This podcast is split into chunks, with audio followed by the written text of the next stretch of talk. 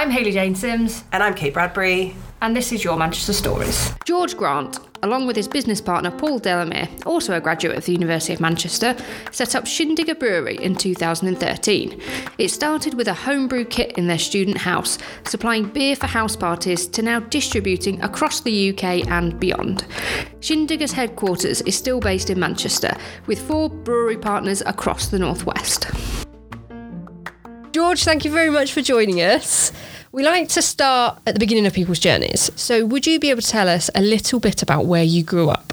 Yeah, sure. So uh, I grew up uh, in the middle of the countryside, out in the sticks, uh, in East Sussex, about halfway between Brighton and London. Uh, literally in a country house, uh, we had three dogs, and within a five-minute walk, uh, you'd be in a field full of full of cows. Uh, and then at the age of 16, my family relocated to the town of Lewes, which is about five miles north of Brighton. Uh, and at that point, I moved schools to Brighton as well. Uh, and then Brighton became quite a big influence and part of my formative years from those ages of 16 to 18. And what led you to kind of come up to Manchester? It's quite a, quite a long way from Brighton. Uh, so, having been growing up in the countryside, uh, it was probably really enjoyable to the age of about 13, 14. And then when I got a bit older and started discovering, you know, new things, going out, girls, etc., all that kind of stuff, I really wanted uh, to experience more of kind of like the bright lights of the city. And I got a taste for that in those two years at Brighton. So for me, it was all about the university choice was choosing a good university, uh, but also it had to be a city university. Um, my first choice was actually Bristol, uh, but I didn't get into Bristol. And then my second choice was Manchester. But I think a, a really interesting point about that, I remember at the time actually being quite devastated by the fact that I hadn't got into my first choice, Bristol. And something I heard later on that, that stuck by by me is a really interesting sort of almost sort of uh, metaphor for stuff that can happen in life is I remember an interview interview I heard with uh, radio producer Annie Mac, and sh- and she was telling a story about how she applied for her her first choice university. I think it was somewhere in I can't remember maybe Dublin, and she ended up at another university, Queen's in Belfast.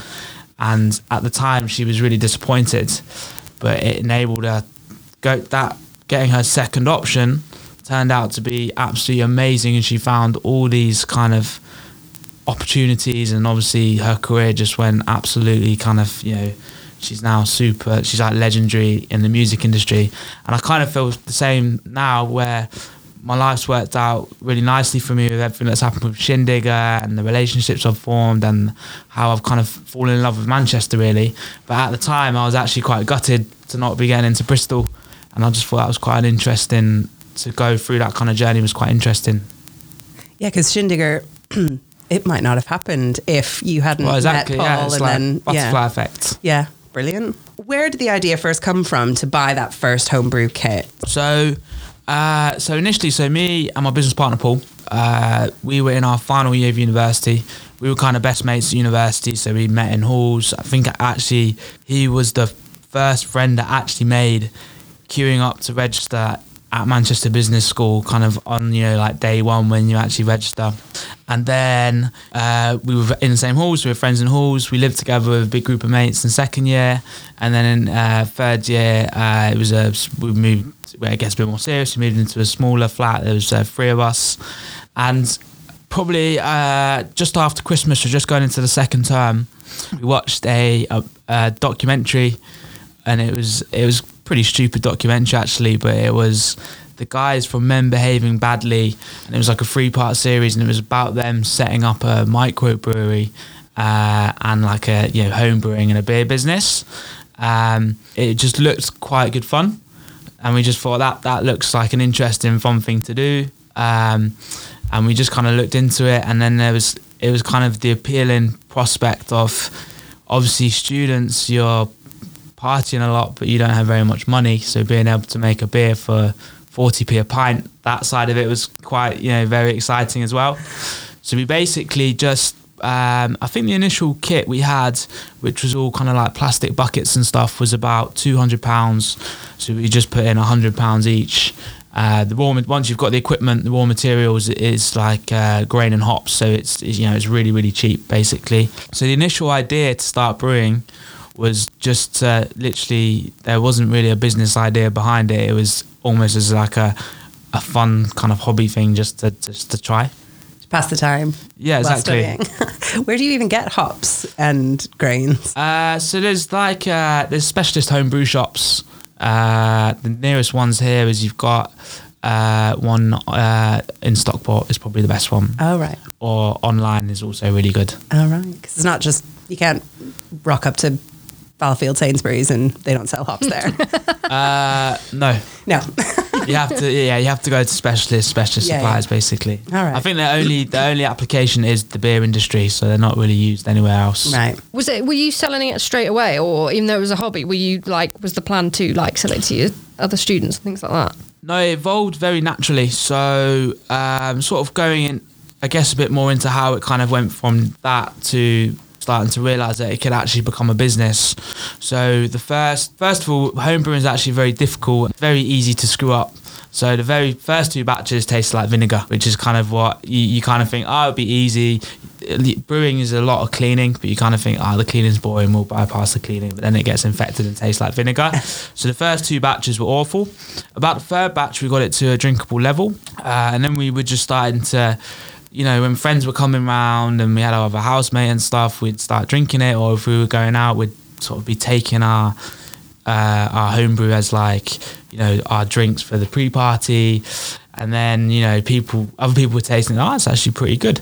And then they would start you know would start maybe just like selling them a bottle. So it just kind of all evolved very naturally. And this was in 2012 when there used to be a bar called Wall Bar in Fallowfield um, and they they actually had craft beer on the bar but in a keg format. So that's like on, on draft rather than the real ale pump. Um, and we were trying these very hoppy American style IPAs uh, from this bar in Wall Bar um, beers like uh, Jaipur from Thornbridge or Punk IPA from Brewdog's probably the most well known one.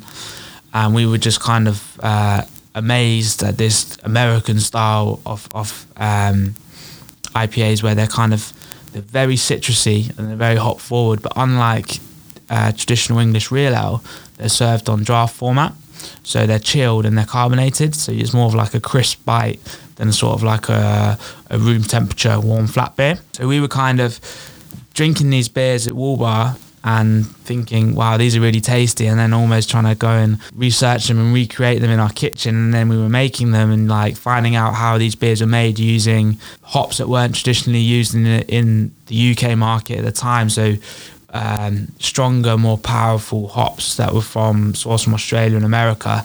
And it kind of all very much happened as like a natural evolution. And as we sort of got more into it, we kind of got more excited by it, and we could kind of see that. I mean, the timing for it just worked. I'd like to say it was some we are really really smart, but a lot of it was just fortuitous timing. And this was obviously at the cost when obviously microbrewing went through a massive resurgence probably around this time. We, we there's probably been like three or four waves, and we were probably at the start of the second wave, so we were quite early, and it was just when you were starting to see for the first time. Because we used to always, you know, do all our shopping in in the Sainsbury's in in Fallowfield, the big Sainsbury's in there. And when we first started university, there was no beers in there whatsoever except for your very traditional real ales. By year three, suddenly Brewdog was starting to appear and the craft beers were starting to, to appear on the shelf. So then kind of could see how amazing this beer style was and how different it was to either your basically your macro lager option with no flavour or the traditional warm real ale. And this is just so we got we started homebrewing in the February of final year and then and then we graduated. Um, and I always joke that basically I, I got two one. I had like an internship the year before, so I'd already had my career kind of sorted. I'd gone off to do a grad scheme in London. Um, but I always joke with Paul because he got a 2 2. Again, one of these fortuitous situations Yeah. where something that seems bad at the time has a good effect. He had to really think about, um, you know, well, I can't, I can't just walk into a grad scheme. Uh, and Paul is one of those people where Uh, I always joke that he's kind of like he's one of those geniuses who's very very smart but can't tie his own shoelaces. But he kind of knew exactly what he wanted wanted to do and what he's good at, and he is kind of quite a good creative free thinker. And I think entrepreneurship for the business school, he had done a few courses through his degree in management that piqued his interest. Spoke to one of his lecturers about doing a master's. Um, and they were like, "Yeah, there's this course, Masters of Enterprise, which is all about setting up a business, but you need to have a business idea to do the course because it's, it's a really amazing course actually, and it's that's been another fundamental part of getting Shindigger to where it is is that course. And I almost feel like I went on the course myself, even though I, I wasn't on it. So Paul was kind of uh, right. I've got this place in this course. This is what I want to do. Try and you know business, but from a more entrepreneurial standpoint than sort of like a macro standpoint. But I need a business idea to, to do the course. And then naturally, we'd just been doing the home brewing, and it just kind of all fell into place perfectly. Where he put forward the homebrewing thing for his course, it got accepted on the course. And there's actually a really funny first message to Paul sent to me that um, I've read out at, at, certain sort of like talks he's done before, where it's like a long Facebook message, and it's kind of the first time really Paul proposes Shindigger to me as like a business idea rather than just a hobby. And it's going through this kind of like, you know, it's like a Facebook message, which is like five paragraphs long, explaining his situation, what he's doing, and what he wants from me, how he wants to have me involved, and like how I can help out with like, you know, the witty social Facebook posts and all this kind of stuff. And it's like, can't remember what the line is at the end, but it's like, so what do you think, boyo? All you've got to do is write some funny posts on Facebook, and we'll get pissed at beer festivals, and that's kind of like the opening, you know, the opening like presenting him pitching to me the idea, and then from that moment, that that was kind of where it turned from probably gone through this in a very long-winded way, but from hobby to starting to think about it as a business, mm. and then through the masters course, we started to get more. Um, so we were getting access to stuff like Mintel reports, uh, which is like research reports on certain markets that you know on, on, all kinds of industries, and suddenly we were seeing these beers that we were loving in, in Woolbar, this hoppy forward style of IPA. Uh, we were looking at how big it was in America. You know, there's data like it's is growing 60% year on year, um, and it's 10% of the overall beer market compared to the UK, where these kind of beers were 1% and all of this kind of information from you know proper um, credited Mintel reports that was making us really excited. And then we were getting the support through the university, through the enterprise department. Paul had you know mentors that were helping him, and they were giving us like the encouragement and the advice and and, and contacts and how to source financing and how to build a business business idea and how to test a minimal viable product. So as a startup, the concept that you basically initially like you're not really focused on making profit. You want to put your product out on the market, see if it works for the cheapest possible price, i.e., the lowest risk. Mm-hmm. And then if you kind of get that kind of uh, seal of approval, that's when you can start to develop it or take it to investors and that kind of thing. So we did stuff like um, we we bought a load of beer uh, white label, which means with no uh, no label on it, from a, another local brewery. Um, and then we kind of stuck our own label with our concept branding on it for Shindigger. And the branding was a really important part of it for us because a lot of ale at the time was very. Um, we kind of felt that a lot of our friends weren't drinking the beers we were drinking because um, the brands did not resonate with a younger consumer. Spitfire, Bombardier, Old Speckled Hen, it's all about heritage and history. Um, but we thought the the liquid is a lot better than uh, you know Foster's, Carling, etc. Mm-hmm. So we really focused a lot on making the brand identify basically young people, the market that we were in at the time. So we, we bought these local beers, we put our own kind of initial concept branding on. We took it to Manchester Student Beer Festival in December, would have been two, December 2019 and we kind of did it almost like the innocence movie style where we were like we had the beers and we were giving them to people and we were saying like do you like the beer? What did you you had to fill out a feedback form to get the beer and it'd be like what do you think of the branding? Would you buy this? Yada yada. Feedback was really good. Um, and then from there we then went and got a ten thousand pound wasn't a grant, but it was like a loan through the government, which was kind of advised how to get it through the, man, the enterprise course that Paul was doing. And that gave us the initial capital to start the business. I mean, There's going to be lots of people listening to this going, hmm, maybe I should start brewing beer. I bet it's harder than that though, much harder. Not just getting drunk at beer festivals. Yeah. Everyone thinks that all we do is sit around and, and drink beer all day, but it it's actually becomes almost like a. It sounds ridiculous to say it, but like a chore at times. So one of the most important things is quality control. Making you know beer is essentially a live product, especially the types of beers we're making. They're not they're not sterile filtered. Uh, we filter them lightly to retain the flavour. So there are situations where, say, we have six new batches arrive at, uh, on a Wednesday morning that are going out for delivery to customers on Wednesday. Uh, we need to sit down and drink through all six batches and test them. Obviously, you're not drinking pint. You know, you're having like a little taster Yeah. and passing that beer to be acceptable to go out into trade. So that's like it's it's the beer sitting around drinking beer all day is like it's it's very different, more clinical environment to uh, sitting in the pub with your friends, basically. Yeah. Does it mean that when you go out to a pub, you don't drink beer, or do you still drink beer? Oh know. I drink beer all the time. when I'm out. like obviously, uh, because one of the reasons why we got into the industry, and you know, I, I love the industry and I love craft beer. So mm-hmm. I always drink other people's beers as well, not Shindigger beers, to, you know, to get inspiration and stuff like that as well.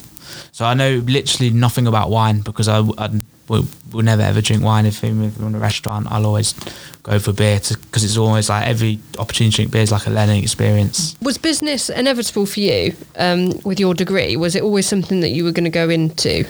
Uh, so uh, my dad was like a, a, a, a businessman, worked in the city, um, and obviously I did. My degree was in international business, finance, and economics.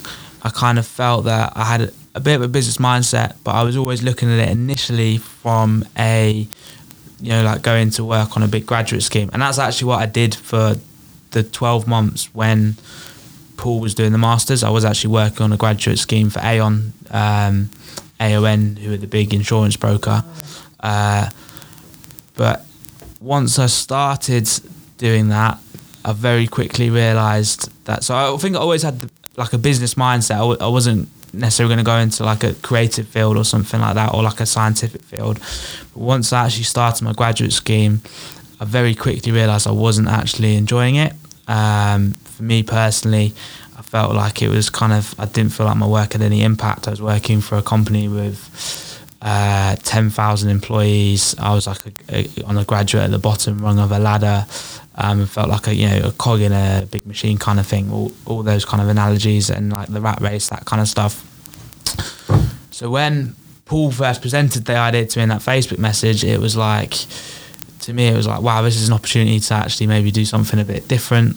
So I, would say yes, I've probably always had a business mindset, but I didn't really discover entrepreneurship until I started looking into Shindig at the age of 21, and then as soon as I got into it, it just became immediately apparent, apparent within about two months that like, wow, this is everything that I want to do, and it's like my lifestyle. And then if you imagine, um, you you know, you've just gone to university, you've just got your degree.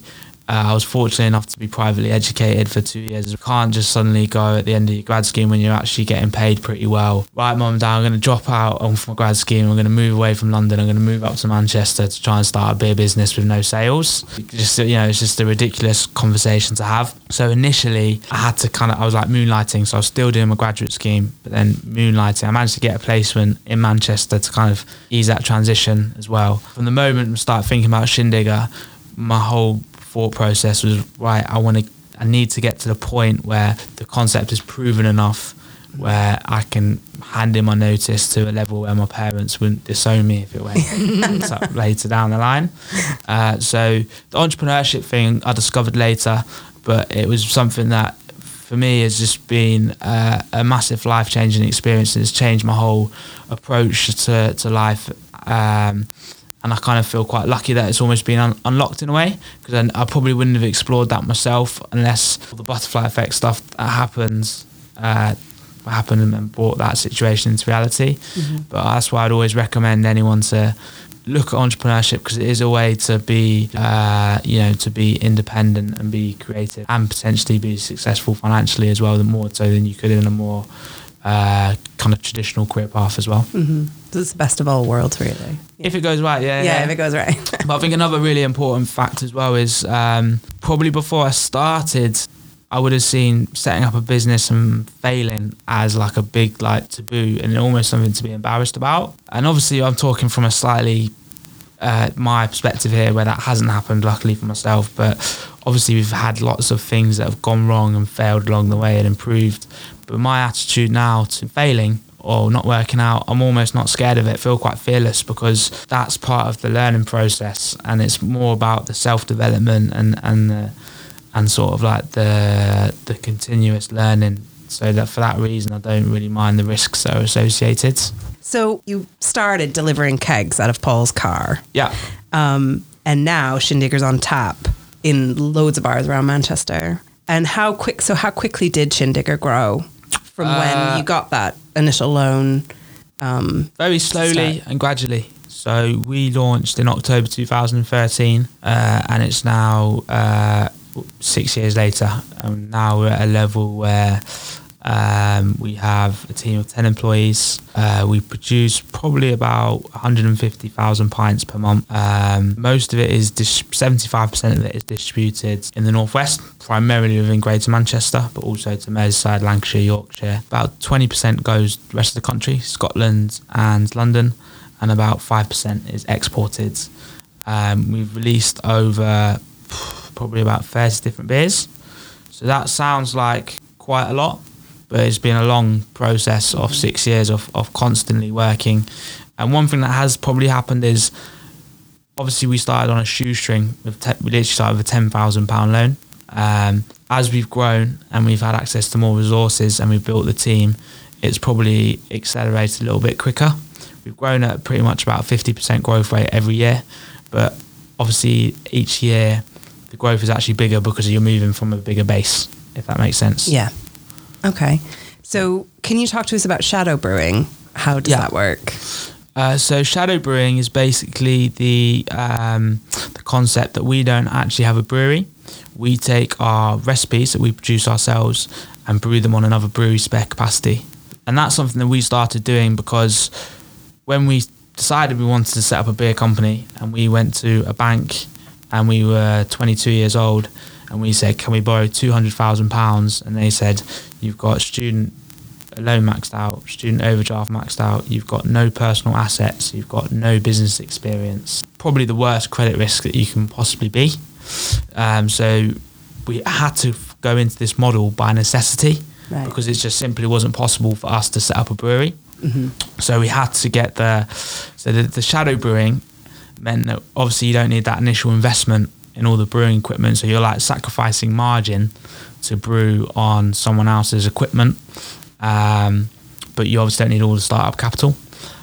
So it started out as the model out of necessity, but then as we grew, um, it kind of it, it has it has its strengths and weaknesses, but we've kind of maximised the strengths of it, and I think it plays a lot to mine and Paul's strengths as well, mm-hmm. where we're very much focused on the product development and the and the marketing, the branding, and the sales.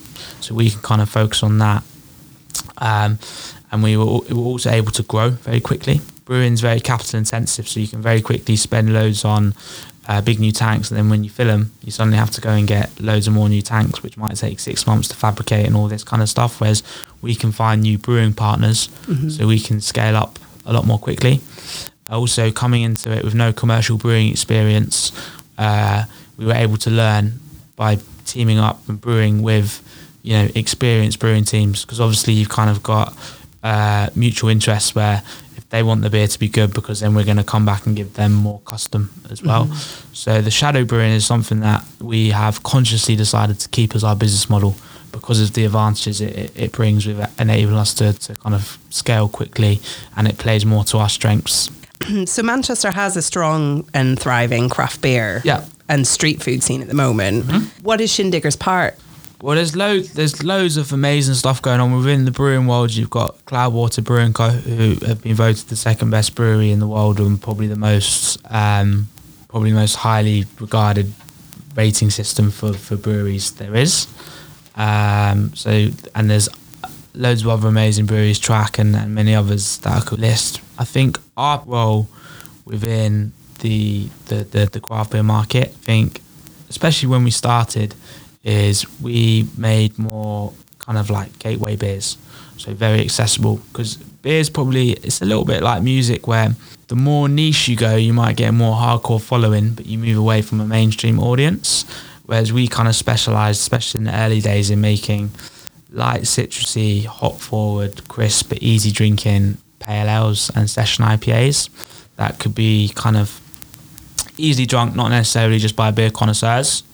Now, as, as we've grown, we've kind of and got more into it. We've kind of produced more of those styles as well. So, like you know, we've literally just in the last month, we've brewed a six point eight percent imperial stout with um, coconut flakes and cacao nibs or we've got a 3.8% festive Christmas sour beer with um, clementine, star anise, and cloves in.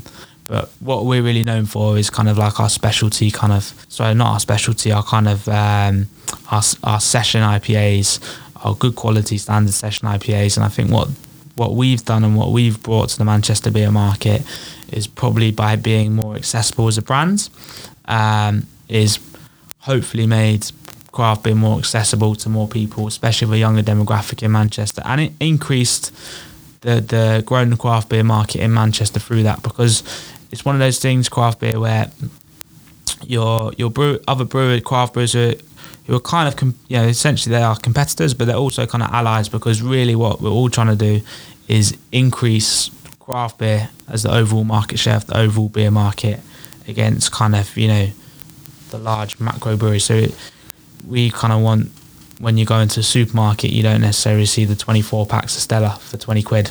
That more people are coming and buying craft beers instead. Mm. And I think our role within that in Manchester has been making increasing its accessibility to a younger audience. I like that it's not changed at all since that homebrew kit in your house in Fallowfield. That yeah. sort of mission is clear. That's good. Thank you. With the the flavors that you talk about, like these specialty things, are there any flavors combinations that you've tried that have just been awful and you thought, oh, that'd be really good, and then you've made it and you've been like, oh no. Uh, yeah, I mean that that happens all the time. So kind of uh, the the beer recipe process basically goes. Uh, you have in your head an idea of something that you think will taste amazing, and then you create it, and then often the one that you created doesn't taste that you thought would taste amazing doesn't taste that good and then the other way around the one that you weren't that excited about is the one that tastes better so uh, if I look at our um, I'm trying to think of a, a, good example but we've had terrible terrible experiments with doing lemon and lime lagers for like a zesty lager oh, right. that have just been just like just tasted terrible and awful but I had visions of like being an amazing Chris Summer's Day drink. Um, and then other stuff like everything's peachy, maybe, which was like a peach beer. Um, that actually tasted really good, which I didn't necessarily have such high hopes for, and, and kind of went the other way. So it does it does happen, and there's a lot of experimentation. Um, and one of the most frustrating things with brewing is the process takes about a month. So to try and refine a beer, you almost have to you, you say you brew the beer, you have the beer in a month. You kind of have to wait until you have that beer because you don't know what the final product's like until you then did the next test. Um, so it can take quite a long time to develop beers. Uh, so you know, even, even if you were the most efficient and you were almost brewing the next day from when you tried it, you'd only get say ten to twelve tests in one year. There are certain things you can do around it, like split batching. So what we'll do is we'll brew a batch, put it into once it's done the initial brew day process, we'll put it into four, we'll split it down into four and, and kind of run four tests concurrently on the same base beer. But the process of developing beers is, is, is slow and takes quite a long time just because of the natural processes of fermentation that, that is required. What's your favourite beer? Uh, a Shindigger beer. Shindigger. My uh, probably two. Uh, I really love East Coast IPAs. So me, me and Paul have done a research trip to uh, New England, which is like home of like a certain more modern style of IPA, where instead of being dry, crisp, and bitter, uh, it's um, soft, so low bitterness, super super tropical and fruity, and uh, really kind of like dense mouthfeel. So you put much thicker protein malts in, like wheat and oats. Uh, our beer that is within that style at Lyre. That's probably the beer that if I'm going to the fridge and there's all the Shindigger beers in there and picking up a beer, probably that one. Or IPL, um, which I think is one of our most, uh, out of all the 30 beers we've got, I think is actually one of our best beers. Um, really well executed beers. It's like the East Coast style, which I was talking about with this, the very fruity tropical notes and low bitterness. But then it's also at the same time, it's it's still a little bit more crisp because um, it's a it's a lager which naturally is more crisp and refreshing. But it kind of kills me because IPL is a really unpopular style. So even though it's like probably my favourite beer out there, Valaya, it doesn't it sells terribly just because people don't necessarily like buying lager. So I feel like it doesn't get the the, the respect it deserves. Oh, I'm gonna try it because I like a lager. I like a refreshing. Yeah, Yeah. maybe But- is the one. yeah, I'll give it a go. The Mango Unchained is my go-to Shindigger. Okay, nice. Yeah. That's our that's our actual best selling beer in terms of the beer we produce the most of. Yeah, it's on tap at Crow. Yeah, I saw it the other day. yeah, nice. Can you talk to me a little bit more about this Christmas sour? Because I was going to ask you, what have you got a Christmas brew coming out? Okay, so well, generally beer beer is quite festive once you get outside the pale ales. So you will have a summer we have a summer range and a winter range. Uh, so summer range will be like we've got a beer called Summer, uh, watermelon lager. Uh, the IPL falls more in the summer range. Some of the more fruit beers. Uh, winter range we've got La Vida Coco, which is the coconut beer I touched on earlier. Iced coffee, um, which is a uh, it's like a, a black pilsner that's cold brewed in the same way you cold brew coffee. So again, it's a dark beer, so it's nicer in winter. Um, the beer that we have coming out, the sour, sour flower, it's called, is a collaboration with Farmyard Ales, one of the breweries that we um, shadow brew at. Uh, we did a summer release version, which was uh, raspberry and cherry. So it was like really tart, light, crisp, almost like drinking a Panda Pops, that kind of thing. It's like they're really light ABV, 3.8%. So they're kind of like really dry, crisp, and light. Uh, and then this is kind of the second edition of that collaboration series with more of a Christmas focus. So it's kind of, a, I guess, like a mulled wine theme where it's clementine, uh, clove, and star anise. Star anise is um, it's like licorice. It'll be like very very subtle. It's not going to be like chewing on a stick of licorice. Yeah. It'll kind of be like a very subtle undertone to the beer, Right? and that's that's releasing this week. Is it? Awesome stuff. It's getting packaged today, actually. Well, we're in the Probably as we speak, it's being cans. Yes, excellent. I like a sour, and I like Christmas, so this is going to work really, really well for me. So thank you. Kate's happy. I'm Sorry, very happy now. Um, We're on to our last question now. Um, so we ask everybody this. So we we have a time machine because why Yeah. not? Um, so if we gave you access to our time machine, where in Manchester, past or present, or no, present, future, uh, would you go? Um, I do like to join my weekends, and a lot of people of a certain generation never stop banging on about the Hacienda era. So I would like to go back and experience that Hacienda era. And my favourite bands are Stone Roses, so maybe seeing Stone Roses in their prime. good. Maybe wear a bucket hat. Yeah. Maybe that's the next branded thing we should get for the podcast is the bucket, Bucket hat. I think the bucket hat would go down well. Yeah. Brilliant. Excellent. Well, thank you very much. Thank it's been you. a pleasure chatting Thanks for having to you. me. Thank you for listening to Your Manchester Stories. Please rate, review, and subscribe, or follow this podcast wherever you listen. If you are a graduate of the University of Manchester, you can connect with us at your.manchester.ac.uk. This podcast is produced by Kate Bradbury and Haley Jane Sims on behalf of the Division of Development and Alumni Relations at the University of Manchester. The music for this podcast was supplied by Blue Dot Sessions.